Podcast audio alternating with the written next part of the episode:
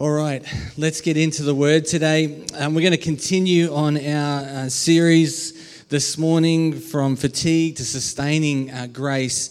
And last week, Kirk did a, just another great word around um, leading us through Matthew 11, verses 25 to 30. If you uh, and I think it's on the next slide. If you guys just want to um, bring that up, and uh, it says that where Jesus in his famous statement, "Come to me, um, all you." Not the next one. Sorry, apologies, guys. And that. Let me just quickly read this to you. At that time, Jesus said, I praise you, Father, Lord of heaven and earth, because you have hidden these things from the wise and learned and revealed them to little children. Yes, Father, for this is uh, what you were pleased to do. All things have been committed to me by my Father. No one knows the Son except the Father, and no one knows the Father except the Son, and those to whom the Son chooses to reveal him. Come to me, all you who are weary and burdened, and I will give you rest. Take my yoke upon you and learn from me, for I am gentle and humble in heart, and you will find rest for your souls. For my yoke is easy and my burden is light. And in particular, last week, we, we focused on in this um, passage that Jesus has an invitation for us to come from what is concealed, what is hidden, uh, to that which is now revealed that he's consistently revealing himself and revealing the Father in and through the, the Holy Spirit. Kirk spoke from, uh, in particular, around this passage, how for a good Israel person who, for a long, long period of time, has been hoping and praying and striving and trying to keep the, the Torah or the law intact and, and, and the community clean so that the, the, the promised one would come and free them. All the striving that they've been doing. And Jesus says, come from this place where there's this social distancing between, as Kirk said last week, between you and God through this striving, and come now to a place of grace and intimacy um, between me and the Father and you. Uh, then, do you remember how he then talked about how, um, or if you weren't here last week, but uh, if you were here last week, how Kirk talked about and showed us some images about the kingdom being about a revelation and that we have these aha moments where we see in part, but then we see more fully. And is that, can you bring the next slide up, you guys? That'd be great. Do you, so, for those that weren't here, if you have a look at the image, there's actually two images there. You may actually see an old lady or you may see a young lady. And so, can, it, can people see both? Those who were here last week probably can straight away. Uh, if you, you, you can go and look that up, old lady, young lady image, and it'll come up online if you want to have a look at that. And he talked about how, as when we're and living through this season, Jesus is consistently and still revealing himself and inviting us into a personal and intimate relationship with him. I want to show you one more image today. And it's another, it is another test, yes. So um, get ready, and I hope it comes up clearly. Guys, can we go to the next slide? No, uh, no, not the next slide the YouTube. Sorry, go to the YouTube clip.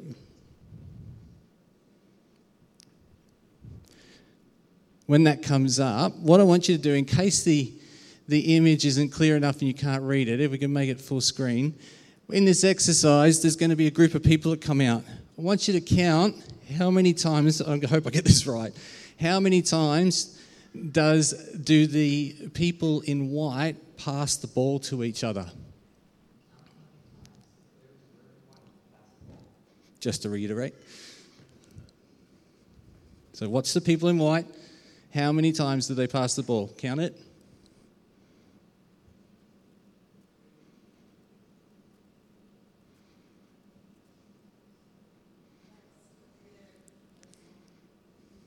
Keep watching the white. How many times they passing it?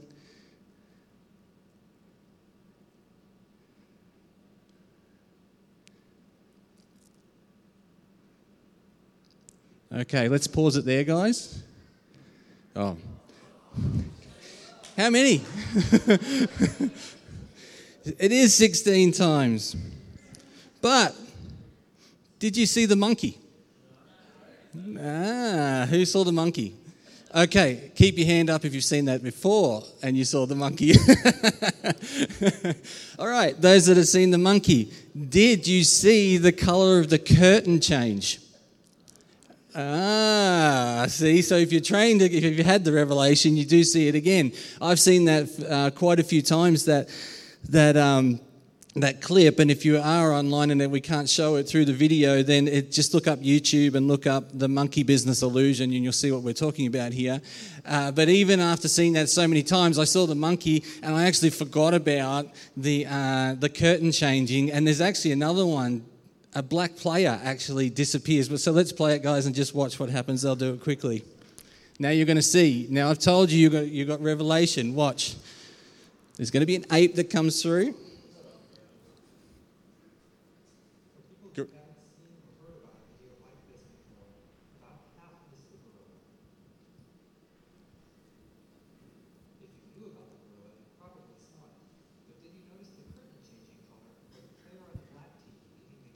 All right, here we go. Watch.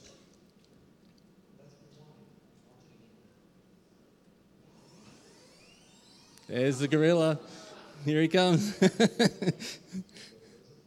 there goes the player, and now the curtain is changing colour. It's now gone from a red to a goldy orange. It is a little bit harder in here. I'll give you that if you didn't see that one. That's okay. All right. Don't tell anybody in second service. All right. All right, guys, we can go back to the, the um, PowerPoint presentation. But I do feel like this image kind of carries on from that theme, not only of revelation, that you had an aha moment. Ah, there's the gorilla. Because our focus was so intently on one part of what we were told to have a look at. We were so intently looking to that that we miss other aspects of important things that happen in and around us.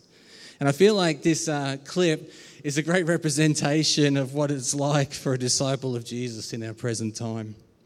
Um, I really hope it's not too offensive to kind of talk about that analogy and think about Jesus as a gorilla. And that's not what I'm trying to do. It's more to how we might be thinking is what I'm trying to do this morning. But I think sometimes what it shows is how our focus may be on the presenting circumstances um, and we don't see necessarily what we need to. So if we think about COVID right now, there's so much that we're told and with and we have to look for and what we need to do that we get focused on those things that uh, that COVID situation, and we actually miss sometimes how Jesus is moving in and between all of those circumstances, and we don't see him, but he's there. He is there. The kingdom of God is still advancing, and it is on the move. But this morning, I want to talk a little bit about that revelation and actually seeing Jesus in and through our present circumstances and not just what's right in front of us with all this COVID situation. All right. So it's in that revelation that we have that we, our, we allow our lives to be grounded and guided by Jesus. So when something like COVID hits, yes, things change in how we do life but they don't necessarily disappear. Okay? They don't necessarily disappear. Just hold on to that statement as we go through. And therein lies the tension that we live in right now. We have to social distance so, how can we tackle the centrality of connection with others? How do we do um, koinonia or koinonia, however you want to say that? Uh, we've been focused on that, that sense of fellowship, of belonging, of being together. How do we tackle that? Things like the presenting circumstances of COVID would say Do I come to church at all? If I do, do I come a little late? And then leave straight after so I can avoid people? Um, do I pray for people? Laying on of hands is definitely out of the picture, but can we be still praying for each other? All of these, those kind of things are running through our head in the presenting circumstances of COVID. We feel so fatigued right now for various reasons. And um, there's a strong sense in us at times, I don't know about you, but I have it, that we can't commit to anything extra. I, I just can't do it. I don't, I, can't, I don't have anything left in the tank. How do we do church life together in that place where we do have that fatigue? What elements stay and what do we put on hold so we can, in this community, we can still gather together, but we don't need as many volunteers? How many um, services do we run? These are all the kind of questions that we've been asking um, in the broader sense of the church as we look at the presenting COVID issues. Finances for many of us How I look, I'll be honest, I've been this has run through my head with the presenting circumstances of COVID. Should I give right now? It's so volatile out there, so I'm not sure what will happen tomorrow. Do I continue giving? What do I do there?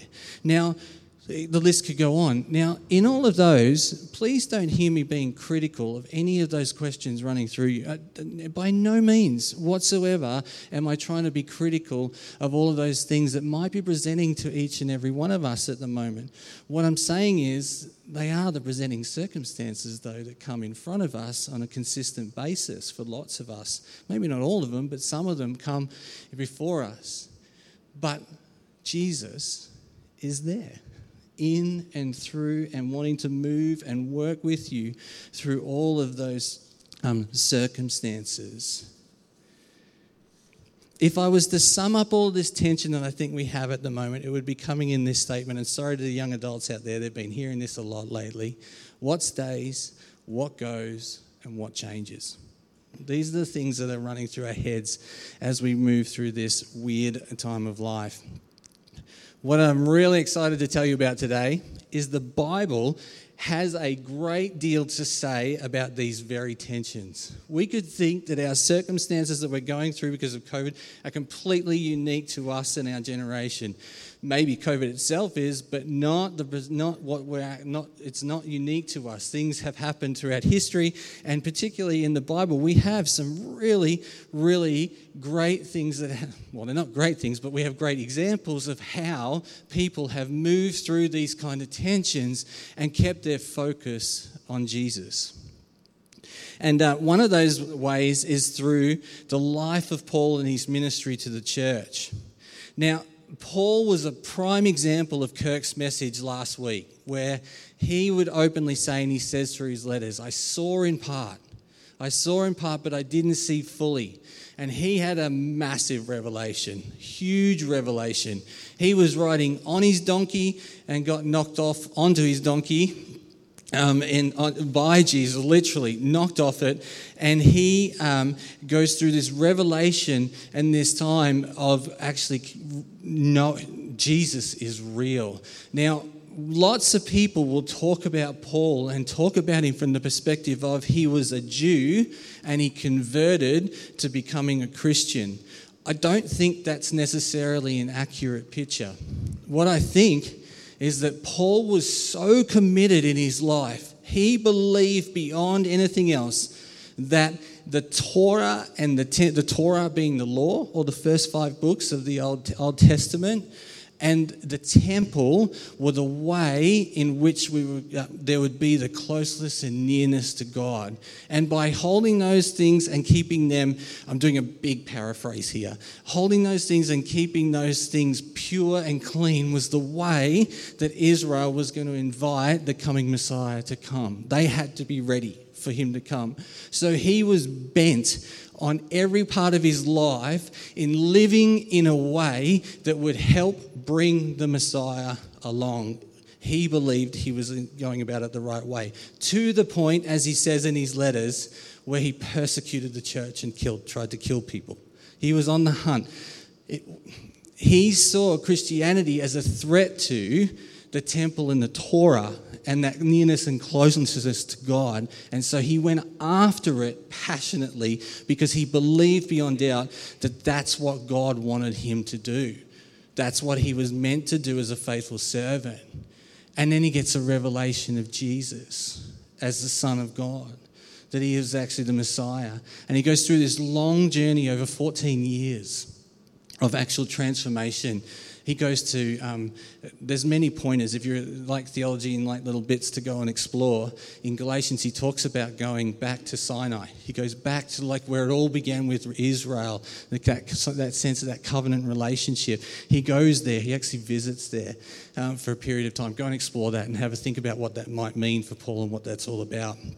But for paul this was actually um, he did not convert as such. He actually just saw that Jesus coming was the fulfillment of the law. He was a creationist, if you want to call it that. So he then goes through this time where he now sees that God is actually bringing his kingdom onto this earth, and it's not just for the Jews, it's for the Gentiles as well. He says, You're welcome. For each and every one of us, what he goes through is key to where we now sit today because he began the work to the Gentile, um, to all the Gentiles, of which we are a people. There's the real short version of what is lots of the New Testament in all the, all the letters, if you go and have a look at that. Theology 101. There you go, everybody, for free today. Um, it, then, what he needs to deal with, though, is this real tension around, and, and here's where it applies, it begins to apply to us. That's a little bit of the backstory. But then there's, the, there's this real tension in, for Paul and the early church as they now begin to navigate this new way of living. And in particular, when I say new way, I don't mean everything from, Paul would openly say this, everything from the past is gone. They're, what they're actually doing is they're beginning to navigate the exact question that I just said before what stays, what goes, and what changes? What do we not need to do anymore? What do we need to do more of? And what was um, a, a, part of the Jewish culture that changes because of Jesus? It doesn't go, but it shifts in terms of how they operate in their life. And many and much of Paul's letters in the New Testament are written to address these issues. Things like the keeping of the law. Do we have to keep the law or are we now free? Um, very, that's a very basic statement for what's a very complex argument for Paul in a lot of his letters.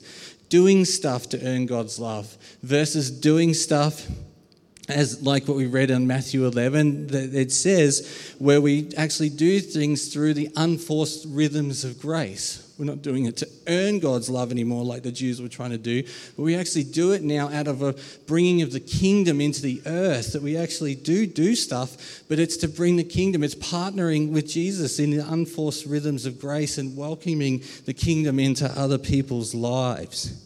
Meeting together, do we do it? Do we not do it? Should we do it? How much do we do it? How often do we do it? The entire Jewish culture, a lot of it was centered around events, lots of events. What happens with those events now? What do we do with those? Do they stay? Do they go? Do they change? All of these things are these tensions that they're trying to actually work through.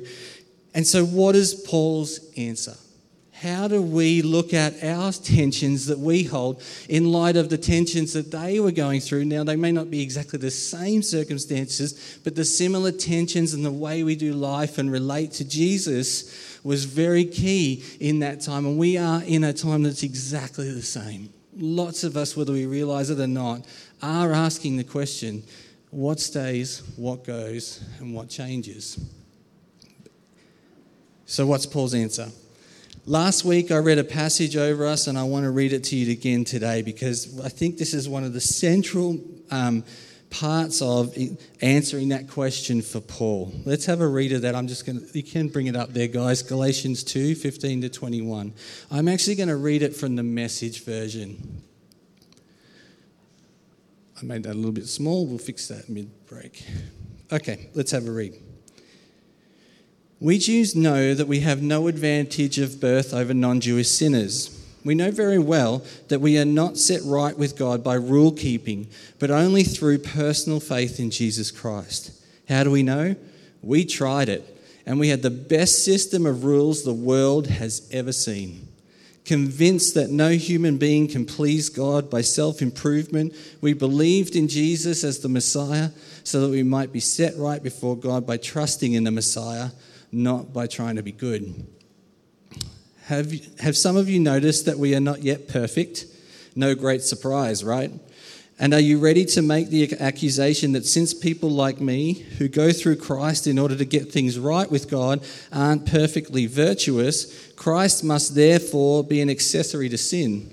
The accusation is frivolous. If I was trying to be good, I would be rebuilding the same old barn that I tore down. I would be acting as a charlatan. What actually took place is this I tried keeping rules and working my head off to please God, and it didn't work. So I quit being a lawman so that I could be God's man. Christ's life showed me how and enabled me to do it. I identified myself completely with Him. Indeed, I have been crucified with Christ. My ego is no longer central. It is no longer important that I appear righteous before you or have your good opinion. And I am no longer driven to impress God. Christ lives in me. The life you see me living is not mine, but it's lived by faith in the Son of God, who loved me and gave himself for me. I'm not going to go back on that. It is, if it, is it not clear to you that to go back to that old rule keeping, peer pleasing religion would be an abandonment of everything personal and free in my relationship with God? I refuse to do that, to repudiate God's grace. If a living relationship with God could be come by rule keeping, then Christ died unnecessarily. For Paul, the answer in all of the tension is the centrality of Jesus Christ. He is right at the center, and Paul's call is that so for Paul, it's the centrality of Christ and it's the great mystery of knowing Him that sits at the center of our tension. That's where Paul believes the answers are in our lives and in these tensions. It's to see Jesus, it's to be consumed by Jesus, it's to follow Jesus in everything that we do. And as Kirk talked about last week, the continual revelation of knowing Him more and more. No brainer, you say. Great. Today, I just want to offer you a few practices that position us to have perspective that will help us to continually see Jesus in the tension of what's going on in our world.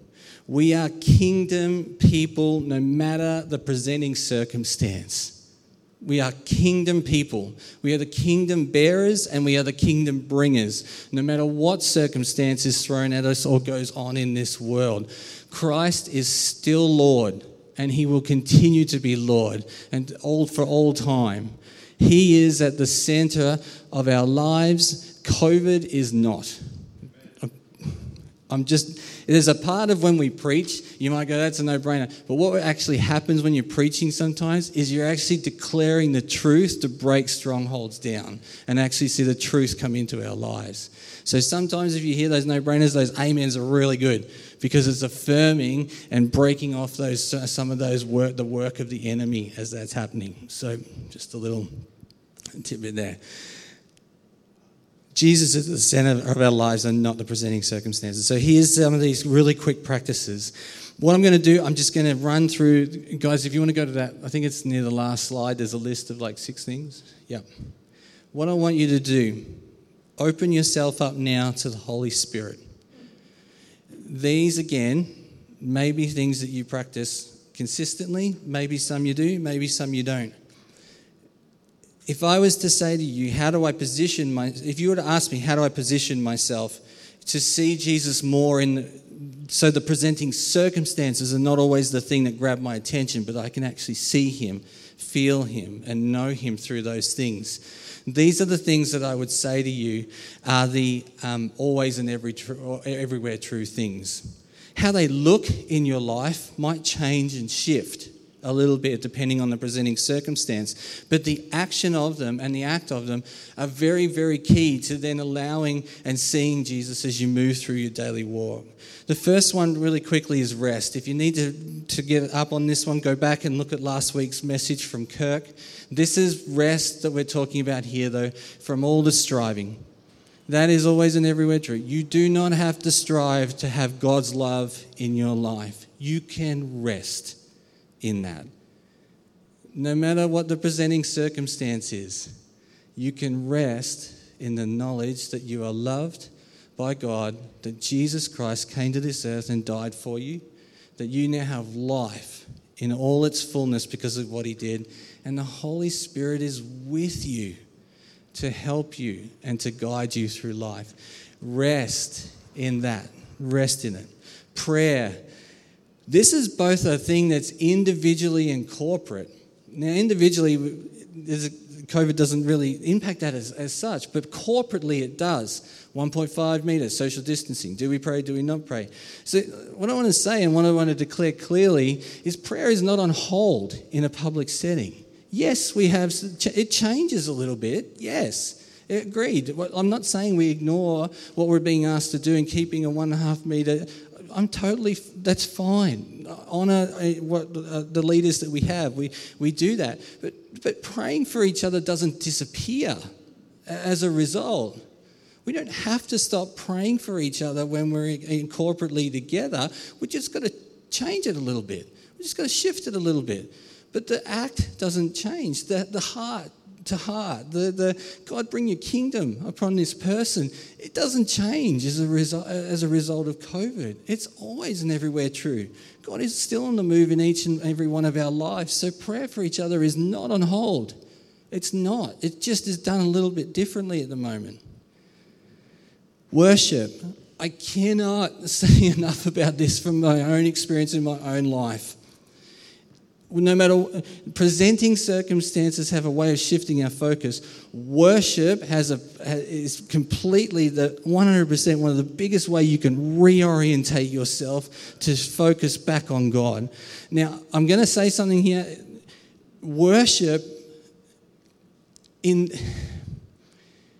i would encourage you to have worship songs that talk about the goodness and faithfulness of God, that praise God, those kind of worship songs are really, really cool to reorientate your thinking and your focus, but also your very life back to focus on God. Some, I'm not saying don't listen to them, I'm not. What I'm asking you to do though is say if, if you want to, if this is something you're really keen on, Get into some worship songs that talk about the goodness and faithfulness of God, how big He is. All, we, we did a few this morning. Come, uh, sorry, what was the first song we sung this morning? I can't remember the title. Um, anyway, what was it? Anybody? I could sing of your love forever, wasn't it? Yes. Um, another great one. I could sing of your love forever. What, what I'm, why I'm saying that is sometimes when we come to worship, what we, our position is, I need, I want, I need, I want perfectly fine. I'm not not dishing that at all if that's where you are and that's what you need to be doing. That's great. But there's just something also about worship songs that declare who God is that shifts and changes atmospheres. It completely shifts it. I've had it in my running where I run with the Lord. Listen to the Bible when it's really good. I'm feeling a little bit flat still. Get the right worship song, and I'm like, boom, there you are, Lord. Yes, it's you. You. Yeah, there you are. I can see, I feel you now. Yes, come, do what you want to do in my life. I want to see you. I'm focused on you right now.